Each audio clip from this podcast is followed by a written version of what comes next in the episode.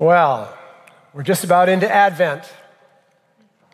Advent is a time to start preparing your heart for the arrival of Jesus on earth. Each of us approaches uh, the build up to Christmas differently. Uh, for many young people, not a lot to think about. You know, you, you go to your parents' house and hope for good presents. Um, for others, it's a frenetic time, a time of decorating the house, buying many gifts, perhaps doing some entertaining. For some, it's the best time of the year. For others, it can be a time that magnifies grief and loss. As a follower of Jesus, as a follower of Jesus, there can be a sadness that the season has been taken over by the culture and its true meaning lost. Society is not shy about this. For example, on Christmas Eve last year, a British newspaper ran a letter with the heading Taking the Christ out of Christmas is a welcome and long overdue move. Beside the letter was a photo of a card that said, Season's greetings.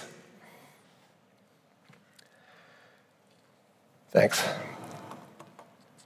Tim Keller wrote a book called Hidden Christmas to help followers of Jesus to see the true meaning of Christmas that continues to be present even in a secularized version of the season. So, we're going to do a series over the next few weeks, and we hope to bring a new perspective to how you experience Christmas this season as Christmas breaks out around you in your neighborhood and on the high street, we're going to show that much of it still points to Jesus' arrival on earth. Today, I'm going to start with one of the first indications of the Christmas season the appearance of lights. Lights on trees, on houses, in the streets. They tend to warm our hearts and lift our spirits. Christmas lights are not just decorative, they're also symbolic. Christmas contains many spiritual truths, and one of the main ones is the world is a dark place.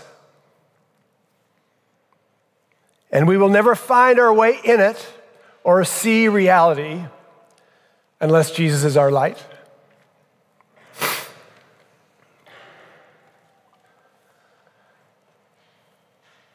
In the Old Testament, Isaiah 9 2 says, The people walking in darkness have seen a great light. And in the New Testament, Matthew quotes this exact line at the start of Jesus' ministry to show that Jesus is the light that Isaiah prophesied hundreds of years before. Before going too far into talking about light, let's first talk about darkness. What, what does darkness mean? In Scripture, darkness is used to mean ignorance, error, fear, or evil. I was thinking about how could I persuade you that the world has a lot of darkness? And then I realized, sadly, I don't have to. It is so obvious. Just last month, the terrorist group Hamas brutally murdered a thousand people, over a thousand people in Israel, most of them civilians, many of them women and children. Consider the desperate plight of Palestinians over the past many decades. We have the unprovoked siege of the Ukraine by Russia. I could go on and on. The Syrian government declaring war on many of its own citizens for the last 10 years, or the human trafficking of children around the world, especially girls, and including in this country.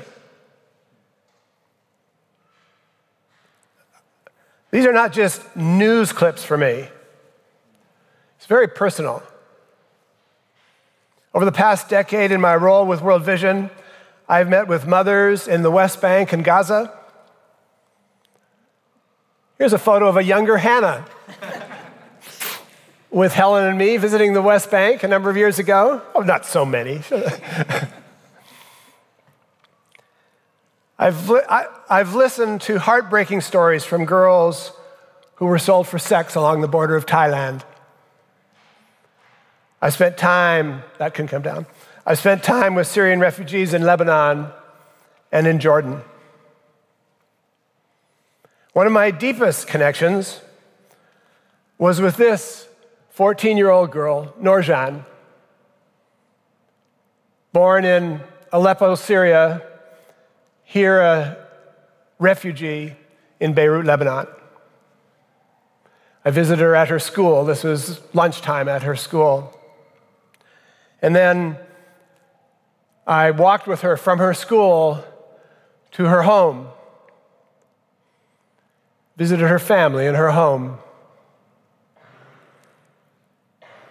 I stayed in touch with Norjan until I lost touch because her father made the decision that being a stranger in a strange land was no longer acceptable.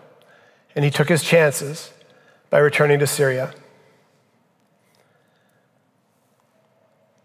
I'm very sad to have lost touch with Norjan, but I continue to pray for her every week.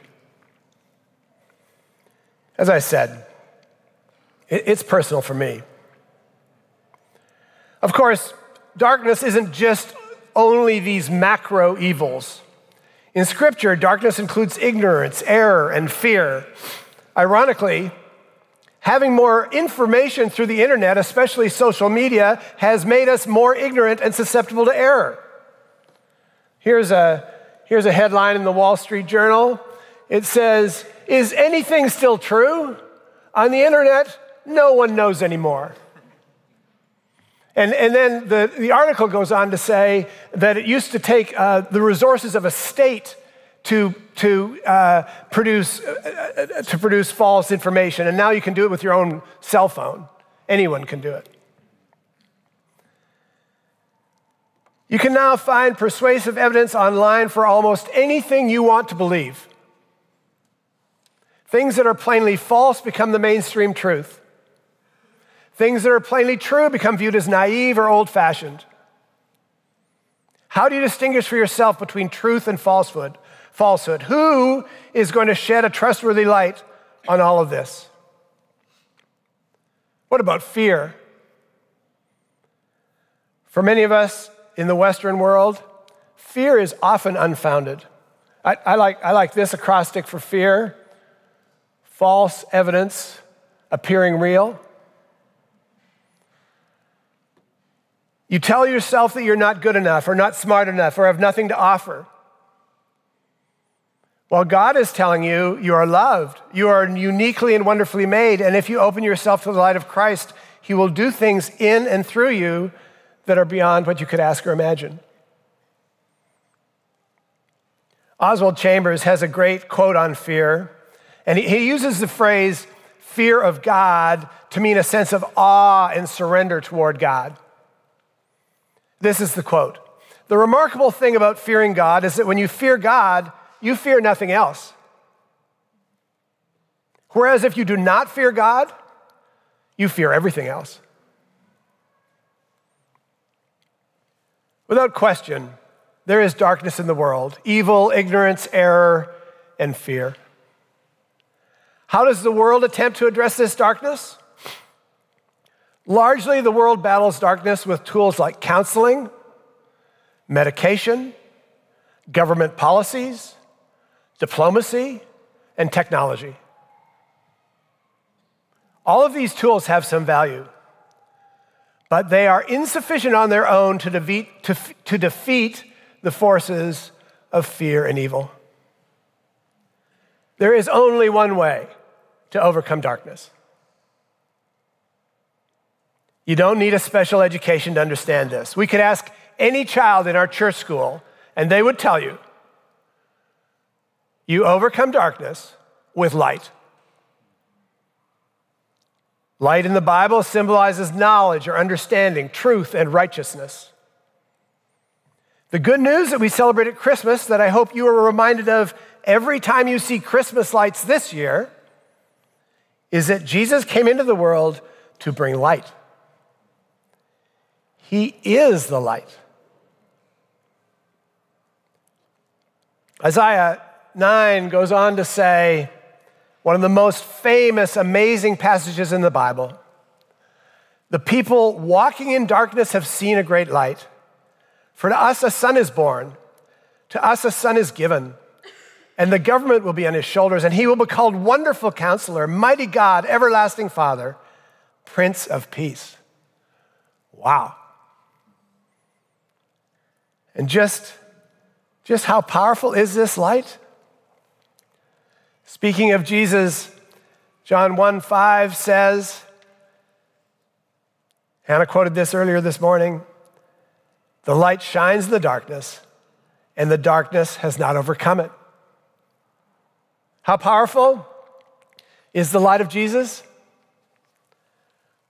Far more powerful than the darkness of the world. The light of Jesus overcomes evil. The light of Jesus overcomes lies and falsehood. The light of Jesus overcomes fear. The light of Jesus overcomes all darkness. We, we shouldn't just celebrate this at Christmas, we should be stunned by it, lost in wonder, love, and praise. Light reveals the truth of how things really are. It's like the difference between driving at night with your headlights on or your headlights off.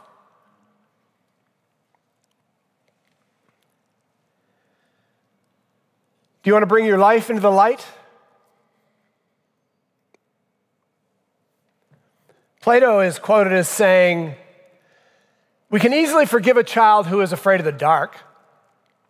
The real tragedy of life is that when people are afraid of the light. John 3:19 basically says the same thing. It says John it says light has come into the world, but people love darkness instead of light.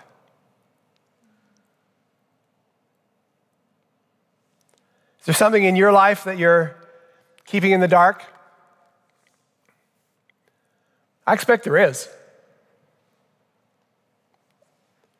It could be pride or self centeredness. It could be lust or anxiety or a sense of failure.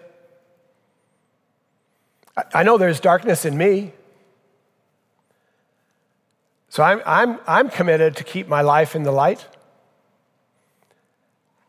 My, my approach is I, every day I confess my sin to God. I ask Him to forgive me and change me.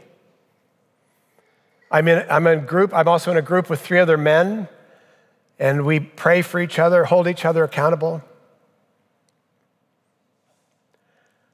I said this was personal for me, but it's also personal for you.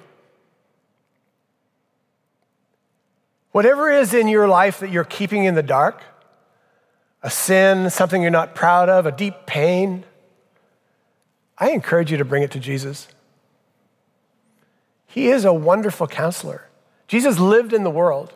He understands what it means to be human. He understands you. He has suffered. He had to be courageous. He was abandoned by friends and crushed by injustice. When you talk to Jesus, he understands what you're going through. Jesus doesn't just point to the light or give a formula for producing light, He is the light. When you turn a light on in a dark room, you don't wonder what's going to win light or darkness. Similarly, when you fully bring Jesus and his teachings into your life or into any situation, it always brings light that overcomes darkness. The, promise of a, the promises of Christmas start by you admitting that you can't find purpose, meaning, and joy without the light of Jesus' unmerited grace in your life. Isaiah says, To us a son is given. Jesus' incarnation is a gift. Uh, there's an interesting thing about being a gift. You don't obtain the benefit of the gift unless you accept it. If someone sends you a gift and you don't open it, you're no better off than if the gift had never been given. At, at Christmas, we celebrate that God has given us his son, Jesus. Have you accepted this incredible gift? If not, I encourage you to do so today. The gift has been given. All you need to do is receive him. If you have already received this gift, I want to remind you that the light of Jesus is in your life. And it is a gift that truly keeps on giving. Continuously bring the darkness in your life to Jesus, and He promises to replace it with love, joy, and peace. Every time you see Christmas lights this season, I hope you, they remind you of the true light who came into the world. Perhaps the Christmas lights will become a prompt to pray for people, to prayer for the people in the house that you're walking past. You see the lights on the house, you pray for the people in the house. To pray for the people at the school event that you're attending. Or to pray for yourself, for courage, gentleness, and kindness as you bring the light of Christ that is in you into every room that you enter. I, I pray that you will be encouraged in some new way to embrace Jesus as your wonderful counselor and share him with others as the light of the world. Amen.